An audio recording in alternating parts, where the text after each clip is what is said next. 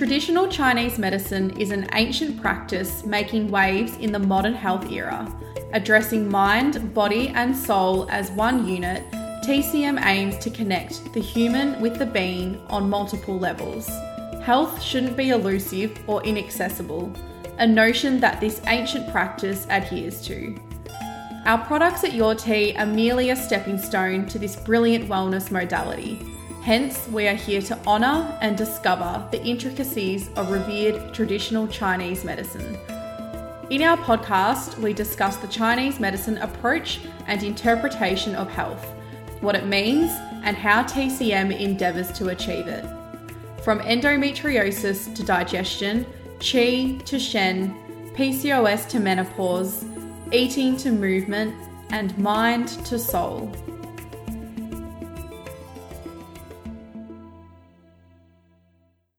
From a TCM perspective, there is a significant relationship between ovulation and the period. Are you aware of how one influences and dictates the other?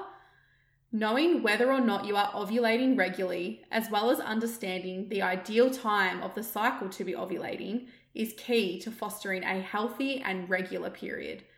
We once again called on the knowledge of TCM Dr. Lauren Curtain to discuss how diet and stress hugely impact ovulation, as well as other topics of conversation, such as the organs that govern and nourish ovulation.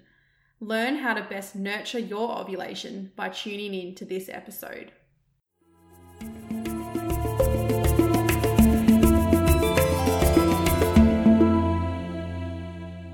Can you please describe ovulation from a Chinese medicine perspective? So, from a Chinese medicine perspective, ovulation is a really key point in the menstrual cycle. So, it's like this manifestation of our kidney yin, and we need a lot of good kidney yin in order to nourish and grow a really good, healthy follicle, which will then release a healthy egg. And ideally, this will happen mid cycle. And once we ovulate, that will dictate when we will get our period. So, typically, ovulation will happen at some point in the cycle. Ideally, it's around day 14. And then two weeks later, a period arrives. So, when women have long menstrual cycles, meaning their cycles are longer than roughly 35 days, it means that there's been a delay to ovulation. But once you ovulate, you will always get a period, unless, of course, you're pregnant, in which case you won't. But providing that isn't happening, once you ovulate, you will always get a period and that is what dictates when we will get our period. So, from our perspective, from a Chinese medicine perspective, ovulation is really, really important because that will dictate how healthy our period will be as well. You touched on it briefly there, but what relationship does ovulation have with the period? So, that's basically such a big key thing. So, that's like the two main phases or two main events in the menstrual cycle is ovulation and then our period. So it is possible to have a period without having ovulated, and that would be called an anovulatory cycle. So that will mean that a woman is just getting breakthrough bleeding that isn't necessarily happening in response to ovulation. Um, and that really needs to be explored because when we ovulate, that's when we make our hormones, and that's when we get all of the benefits from those hormones. So if we're just getting breakthrough bleeds, that needs to be investigated. But typically, those bleeds will be long cycles or short cycles. They'll usually be irregular, but and usually the bleeding will be quite irregular as well. So there'll usually be lots of spotting, and usually it's a really light period. So if you're having anything like that, it's really worth confirming if you actually are ovulating because we really want people to be ovulating because that's how we make our hormones. Um, but otherwise, if we're ovulating really regularly, it means that we'll be having really regular periods as well. And typically, if we're nourishing and supporting ovulation, we're also by extension nourishing and supporting our periods. Talking about nourishing ovulation, how long does it generally take to nurture ovulation from a TCM perspective? So typically, it is that three month mark. So each cycle we're ovulating, so typically two weeks after our period begins, ideally that's when we're ovulating, but that egg started its maturation process three months prior. So it's really important to appreciate that that whole process, each cycle and each ovulation that we have a lot of months of work and energy and resources have gone into that ovulation. So usually it's three months, and that's why if we're wanting to make a change with our hormones, if we're trying to regulate our periods or regulate our menstrual cycles, it's really important to know that it can take that long to see a change. Speaking about changes in the menstrual cycle, how does diet impact ovulation? Diet has a huge impact on, on ovulation because that's where we're getting all of the energy that will then nourish those eggs. And one of the biggest things is paying attention to how much we're actually eating because we need to have a lot of fuel and a lot of raw materials to actually divert to our ovaries to help nourish the eggs. And if we're not eating enough or if we're eating really irregularly, our body just won't prioritize reproduction and it won't prioritize our hormones or ovulation. So we need to make sure that we're eating enough to actually support ovulation. So if you are experiencing no periods or if you're not ovulating, one of the first places to look is at diet and make sure that you're actually getting enough food in. And that could look like three big healthy meals a day plus some snacks if you need them. But otherwise, we want to make sure that we're having really good quality foods and we're getting in lots of good healthy vegetables, lots of good protein and fat sources, and some good healthy carbs as well, because all of these nutrients are going to be supporting and developing our ovulation and make sure that those eggs are really healthy and ovulating at the right time in our cycle. Are there particular types of foods that you recommend for ovulation? So, typically, the main thing is just nutrient density. So, I would be avoiding overly processed or packaged foods because they're usually pretty deficient in quality nutrients. So, if you avoid lots of packaged foods, if you're avoiding junk food, fried food, that type of thing, by just as a follow on, you should be eating more healthy whole foods that will be more nutrient dense. So, looking at lots of root veggies, looking at lots of dark leafy green veggies that are really rich in B vitamins and magnesium, which are all minerals that we need for ovulation. And then looking at lots of good healthy fats, like lots of eggs and fish and nuts and seeds, if you can digest them, and good quality protein and good starchy carbs like sweet potato and, and pumpkin is really good to help nourish ovulation as well. And how can stress impact ovulation? Stress can have a really big impact on ovulation because, in order to ovulate, we need to be primarily in our rest, digest, and calm nervous system, which is the parasympathetic nervous system. And when we're in that nervous system, that's when digestion is getting attention, that's when our reproductive system is getting attention, Whereas the opposite of that is our fight or flight response, and that is the sympathetic nervous system, and that's purely focused on survival.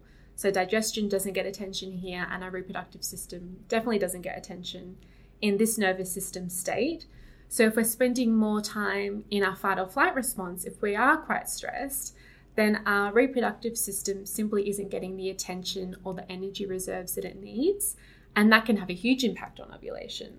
And one of the most common causes I see in clinic of delayed ovulation or no periods or irregular periods or long cycles, there typically always is some element of stress going on. And it's purely just like a priority thing. Like our body is not going to prioritize reproduction if we're in a panic or if we're really stressed. So, managing stress can have a huge positive impact on our menstrual cycles and on ovulation. And a lot of women can get pretty far in regulating their cycles just by focusing on stress management. Following on from stress, how does sleep impact ovulation?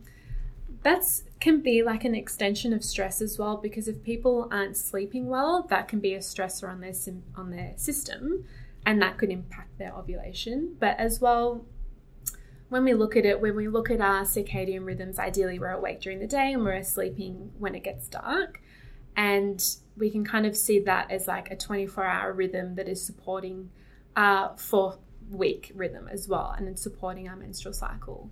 And from a Chinese medicine perspective, nighttime is our yin time, and that's when our yin gets replenished and that's when it gets nurtured, and specifically the kidney yin.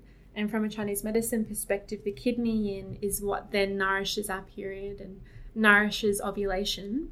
So if we're actually awake and more yang during our natural yin time at night time, that can deplete our yin over time. And we may see that as irregular cycles or irregular periods. So we really want to make sure that we're getting really good quality sleep and that we're not exposed to too much artificial light at night time so that we can actually have deep restorative sleep. And by impact of that, we will have uh, regular ovulation and then regular cycles. And the biggest example we have of this is there's lots of studies with shift workers and nurses and what their cycles are like. Because often when we're doing shift work, we're usually doing some night shifts as well. And typically, on average, women that do night shift work will have irregular menstrual cycles. And we've seen that with a few different studies. So it's really important to see that just sleep can have such a big impact on our hormones and on our periods. You mentioned the kidneys there. What organs have the biggest influence on ovulation from a Chinese medicine perspective? So, from our perspective in Chinese medicine, there are a few different organ systems that have a really big role to play in ovulation and in our menstrual cycles. But from my perspective, in terms of ovulation, the kidneys have a really big role to play because they're like that base essence that is nourishing and growing those eggs. And typically, if people have issues with their kidney yin, there can be issues growing good, healthy, quality eggs and having good, healthy ovulation. So we really want to pay attention to the kidneys, but then also the liver, because in Chinese medicine, the liver encourages and influences a smooth flow of qi throughout the whole body. And for ovulation to take place, there has to be that dynamic movement happening to allow for that transformation. And that's what the liver that's what the liver is all about. So we really want to make sure that we're supporting liver health with good quality foods and that we're not overburdening our systems with lots of exogenous chemicals and working on stress as well because in Chinese medicine stress is the emotion that has a really big impact on the liver and can stagnate the liver. So looking at emotions can be really helpful and then also movement because the liver is an organ system that's really heavily influenced by movement and even just like gentle stretching, getting lots of side stretching in so you're getting those liver channels. Lots of hip stretches can be really helpful for the liver channel. And even just easy things like brisk walks can be enough to get that liver moving. And even things like dancing when you're doing like non-linear types of movement, when you're just being more free, because that's a very liver type of thing. The liver always wants that freedom to move and explore. So, by nourishing the liver, we can have a really big impact on ovulation and making sure that it's really nice and healthy and happening at the right point in your cycle. Apart from what you've already mentioned there, are there any recommendations you have from a Chinese medicine perspective on how to nurture ovulation? I would say that diet and lifestyle are probably the two biggest things that will have an impact on ovulation. So, making sure that you're eating really well, making sure that you're getting as much nutrient dense foods into your body as you possibly can is only going to help your cycle and help ovulation. Sleep is definitely key, managing stress is key. But one thing that can be really easy to incorporate is using lots of heat for your cycle. Because with ovulation, we want to be encouraging lots of fresh, healthy blood flow. And it's through the blood that all of our hormones get transported around our body. So, if our circulation is restricted for whatever reason to our pelvis or to our uh, reproductive systems, that can have an impact on ovulation and then on our periods. And it's really common for people to have reduced blood flo- blood flow throughout their pelvis, either due to like lots of sitting or lots of time in the car or desk work. It just completely reduces throughout the pelvis. So we want to make sure we're getting that good movement and good circulation throughout the pelvis and moving can be really good for that, but then also applying heat, like doing just like hot water bottles on your tummy, heat packs, anything like that that helps to invigorate that blood flow to your reproductive system is only beneficial, especially before you ovulate.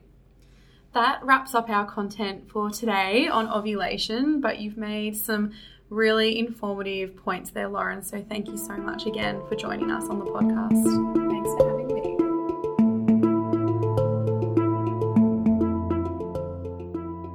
Thank you so much for listening to another episode of TCM Honoured by Your Tea.